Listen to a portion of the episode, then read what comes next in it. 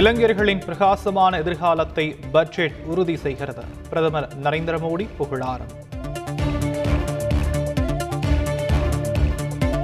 மத்திய budget zero budget ஏழை நடுத்தர மக்களுக்கு ஏமாற்றம் எனவும் காங்கிரஸ் எம்பி ராகுல் காந்தி கருத்து. ஒரு ரூபாய் கூட வரி உயர்த்தப்படவில்லை என நிதியமைச்சர் நிர்மலா சீதாராமன் தகவல். கொரோனா காலகட்டத்தில் மக்கள் மீது எந்த சுமையும் விதிக்கக்கூடாது என பிரதமர் அறிவுறுத்தியதாகவும் விளக்கம் முதலாளித்துவ பட்ஜெட்டை மக்கள் நிராகரிப்பார்கள். முன்னாள் நிதியமைச்சர் ப. சிதம்பரம் விமர்சனம். மக்கள் நலனை மறந்த நிதிநிலை அறிக்கை என முதலமைச்சர் ஸ்டாலின் கருத்து. நாட்டையே முன்னேற்ற பாதையில் அழைத்துச் செல்லும் பட்ஜெட் என எதிர்க்கட்சித் தலைவர் எடப்பாடி பழனிசாமி பாராட்டு.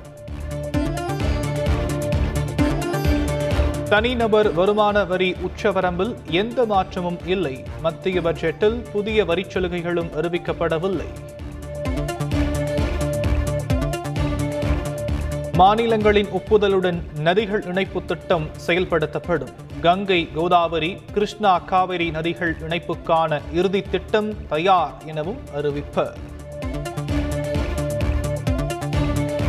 ஒரே நாடு ஒரே பத்திரப்பதிவு திட்டம் செயல்படுத்தப்படும்.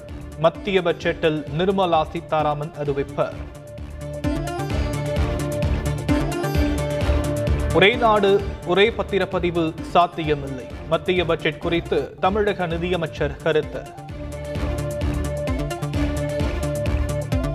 ஐந்து மாநில சட்டப்பேரவை தேர்தல் பதினைந்து சிறப்பு பார்வையாளர்கள் நியமனம். பணப்பட்டுவாடா குறித்து கண்காணிக்கவும் முடிவு. நகர்ப்புற உள்ளாட்சி தேர்தல் கண்காணிப்பு பணிக்கு நாற்பது தேர்தல் பார்வையாளர்கள் நியமனம். நான்காம் தேதி முதல் பணிகளை தொடங்குவார்கள் எனவும் மாநில தேர்தல் ஆணையம் அறிவிப்பு.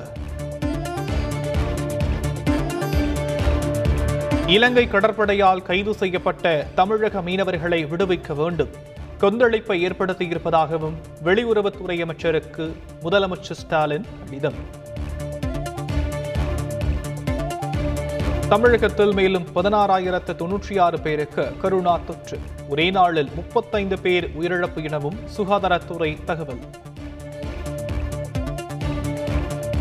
இந்திய கடலோர காவல்படை தினத்தை முன்னிட்டு சாகச நிகழ்ச்சிகள்.